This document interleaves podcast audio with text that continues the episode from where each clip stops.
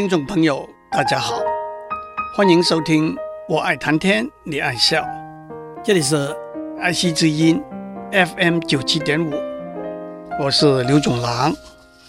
中国历史上有一段唐太宗释放死刑犯人的故事。贞观六年，那是公元六百三十二年十二月，唐太宗亲自审查复核被判刑。关在监牢里头犯人的案子，他对那些被判死刑的犯人起了怜悯之心，决定把他们都放回家，同时下令把全国一共三百九十个被判死刑的犯人也都释放回家，要求他们第二年的秋天回到京城来受刑，在没有人监督之下。第二年秋天，这三百九十个犯人一个不差，如期回到京城来。唐太宗就把他们的死刑全部赦免掉了。让我首先打一个岔：为什么唐太宗要他们在第二年秋天回来受刑呢？中国古代有秋冬行刑的制度，死刑不能在春天或者夏天执行。犯人必须等到秋后才被处决。这个制度起源于周朝。一个解释是，古时候大家认为一切行为都必须符合上天安排的次序。春天和夏天是万物滋育生长的季节，冬天和秋天是凋零衰落的季节。所以有春夏行赏。秋冬行刑的说法，还有秋天对应五行中的金，金的本性冰冷，也代表砍杀的工具。还有一个说法是春天、夏天大家都忙于农耕生产，不宜在这段时间执行死刑。这就是秋后处决这句话的来源。让我再扯得远一点。大家都听过“秋后算账”这句话，原来的用意是在古代的农业社会，秋天农作物收割之后才有收入，到了那个时候，把一年中欠的账算清楚归还。不过和“秋后处决”这句话连在一起，“秋后算账”就有事情发生之后报复惩罚的味道了。既然要讲，唐太宗释放死刑犯人的故事，我们何不看看唐太宗在位的时候定定的法律，就是所谓贞观律。既然要讲唐太宗定定的法律，我们何不非常简单的回顾一下中国法律制度的发展？那么，首先，在中国文字里头，“法”这一个字怎么来的呢？“法”字的古字。是水字旁，右边是治字，下面一个去字，左边是水，代表法律像水一样平。右边的治是传说中的独角兽，它像牛，只有一只脚，能够分辨好坏是非。古代诉讼的时候，请独角兽做判决，它碰触点就是不法不义的一方。下面的“去”字就是被去除、惩罚的意思。不过，因为“治”字很难写，大家可以去查查字典。因此，我们的“法”字就剩下水字旁加一个“去”字了。中国历史的记载开始于三皇五帝。三皇是谁？有不同的说法。比较普遍的是钻木取火的燧人氏。教民结网、渔猎畜牧的伏羲氏，和教民农耕和尝百草、为民治病的神农氏。五帝是黄帝轩辕、顓頊、库、尧和舜。尧被封在唐，所以也叫做唐尧；舜在于建国，所以也叫做虞舜。三皇五帝时代，部族社会逐渐形成，自然产生了规范共同生活的准则。按照《尚书·舜典》里头的记载，舜帝的时候，中国已经有法律的存在了。让我打一个岔，在中国儒家的经典书籍里头，四书就是《论语》《孟子》《大学》和《中庸》，五经就是《诗经》《尚书》《礼记》《周易》和《春秋》。《尚书》是古代最早的一部历史文献，记载从尧舜时代起到东周，那就是春秋的中期，包括禹、夏、商。周四代帝王的文告和君臣之间谈话的内容，《舜典》是尚书里头的一篇记载舜帝讲的话。在法律方面，《舜典》里头说，把法令公布，让老百姓知道，可以用流放来代替五个最严峻的刑罚。这五个最严峻的刑罚，就是在罪犯的脸上。耳后、手臂等地方刺青、割鼻子、断足、阉割和死刑。五行是苗民所创制。苗民是在涿鹿之战被黄帝打败的蚩尤的遗裔。苗民的首领被尧打败杀死，但是他们所创的残酷的五行却流传下来。顺典接着说。鞭打的刑，在官府里头用鞭子来执行，在学校里头用棒子来执行。鞭打的刑或者其他比较轻的罪，可以用金或者铜来赎代。无心疏忽或者受人连累的罪，可以被减轻或者免除。屡次犯罪不知悔改的犯人，会被判死刑，而且。我们必须以前进、体恤的心态来执行法律。首先，让我指出，几千年来学者专家对古代经典文献的解释，并不是完全一致的。不过，上面的解释不但是被大多数的学者专家接受，也反映了舜帝仁慈为怀的法律理念。首先，法律必须公布，让老百姓知道。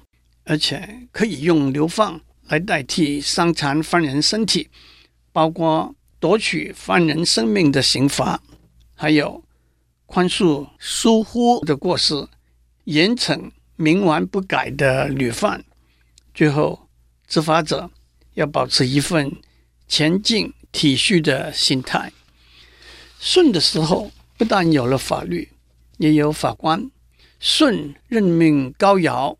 为第一任的法官，他跟高尧说：“外有蛮夷侵扰，内有寇贼作乱，你来做法官，适当的使用刑罚，能够明察案情，才可以获得老百姓的信服。”高尧是一位正直的法官，被奉为中国司法的鼻祖。上面讲到用独角兽痔来判断解决诉讼。这是高尧的做法。舜传位给禹，禹建立了夏朝，所以禹也叫做夏禹。夏朝是父传子，子传孙，家天下制度的开始。大家都知道，在这个以前，尧传舜，舜传禹，就是传贤不传子的禅让制度。根据《史记》的记载，尧逝世之后。舜躲到河南，要让尧的儿子丹朱继位，但是老百姓都拥护舜，舜才正式即位。据说丹朱是一个调皮的孩子，尧发明了围棋来教育他，所以今天围棋也称为丹朱。舜要把帝位禅让给治水有功的禹，其实舜有一个儿子商均。舜死了之后，禹也躲起来要让位给商均，但是诸侯都拥护禹，禹才正式登上天子的位置，国号夏，改定日历称为夏历，这也就是今天阴历也称为夏历的来源。禹也好好照顾了尧的儿子丹朱和舜的儿子商均，把他们分封为诸侯。虽然这是正史里头令人赞赏的记载，但是有些人对这些史实也有不同的说法：真心的样还是假惺惺的样？政治手段虚虚实实的运用，也许真的是自古已然，于今为烈了。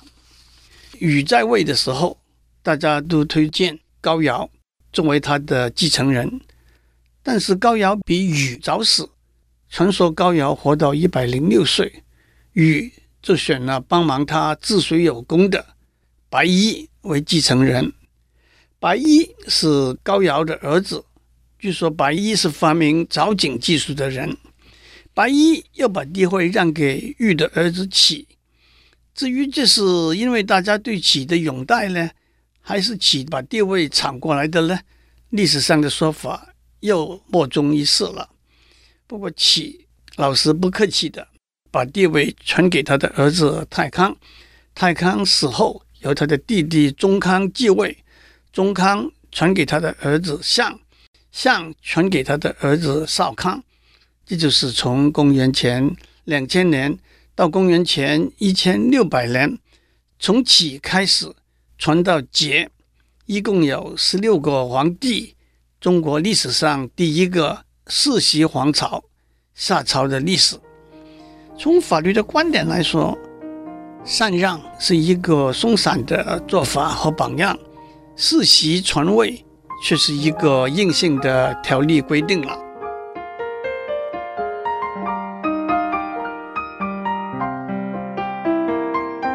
我们在上面讲到，夏朝是中国历史上第一个世袭皇朝。很明显的，政治制度、社会制度和法律制度的建立是息息相关的。这就是有国家必有制度，有组织必有法律的说法。夏代的法律可以说是在舜和禹在位的时候。高尧定定的法律的延续。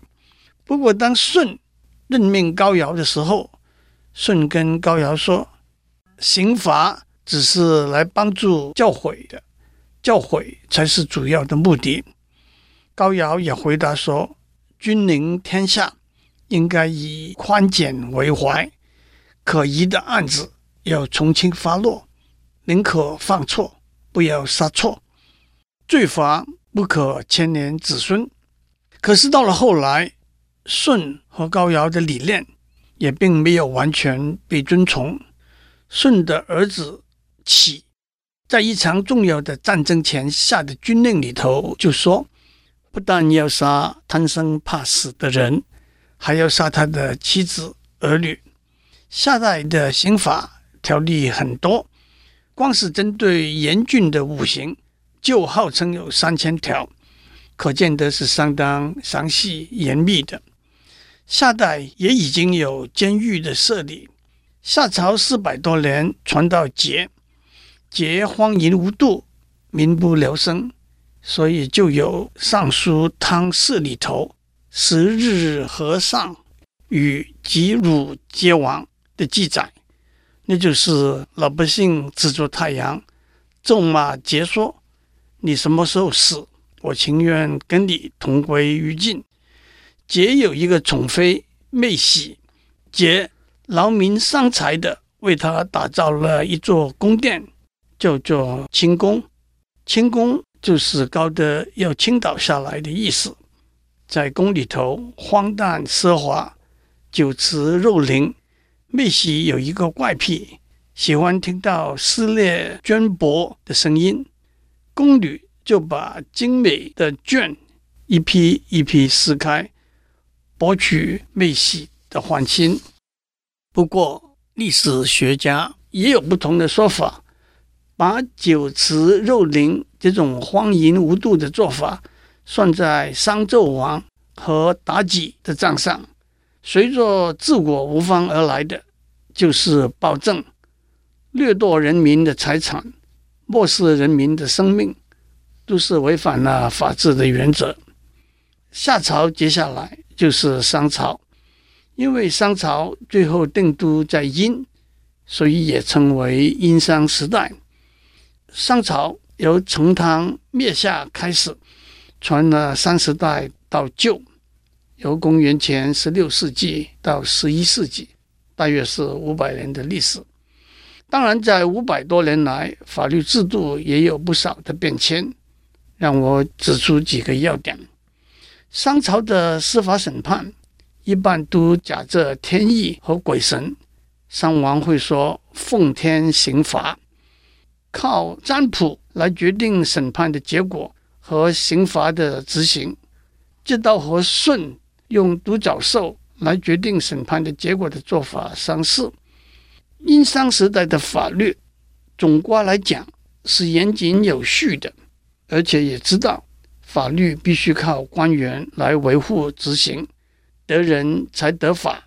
辅助成汤的能臣，在成汤死后摄政的伊尹，在《尚书伊训》里头说，成汤训诫百官说：不可沉迷于歌舞，不可追求财色。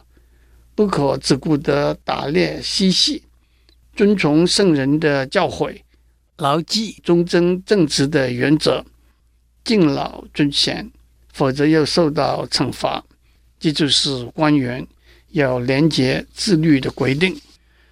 殷商时代不仅有刑制，也有民事的法律规范。当时最重要的物权是土地权和奴隶权。土地是皇有的，也就是国有。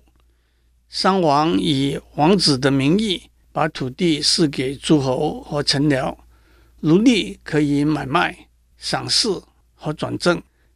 殷商时代已经确立了以男性为主的一夫一妻制，不过在上层社会却是一夫一妻多妾的制度。考古学家在商朝的首都殷附近。发现许多夫妻并葬的墓，皇帝的妻子又有后、妃、妾的分别。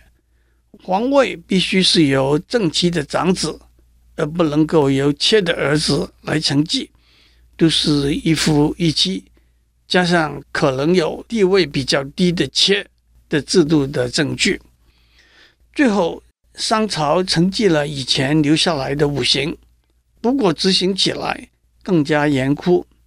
按照韩非子举的一个例，在殷商时代，在街上乱倒垃圾就要被处刑，把手断掉。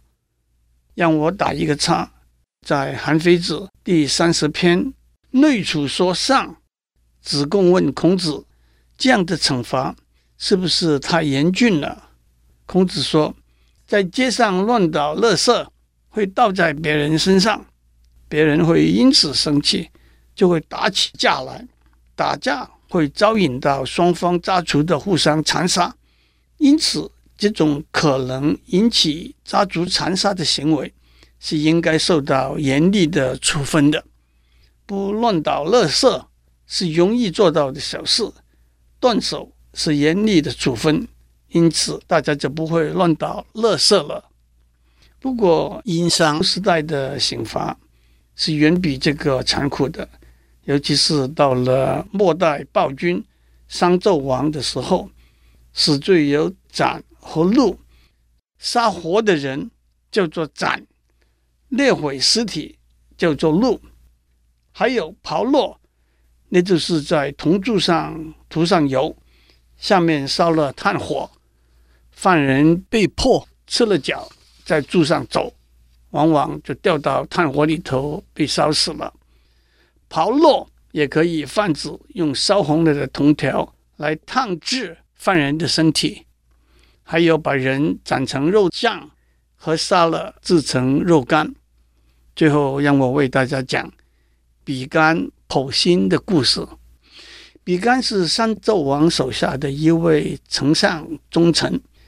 他是商纣王的叔父。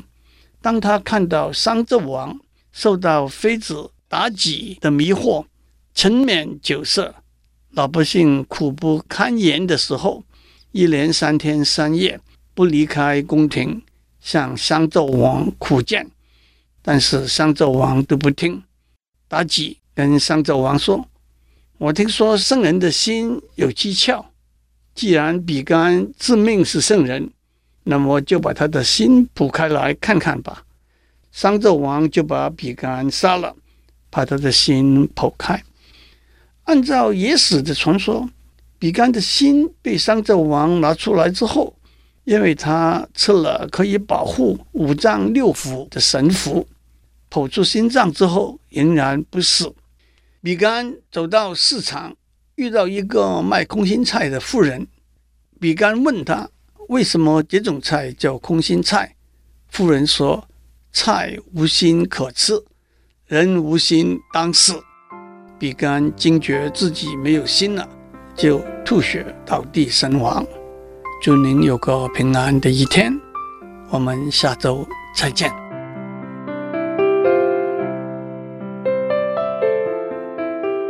以上内容由台达电子文教基金会赞助播出。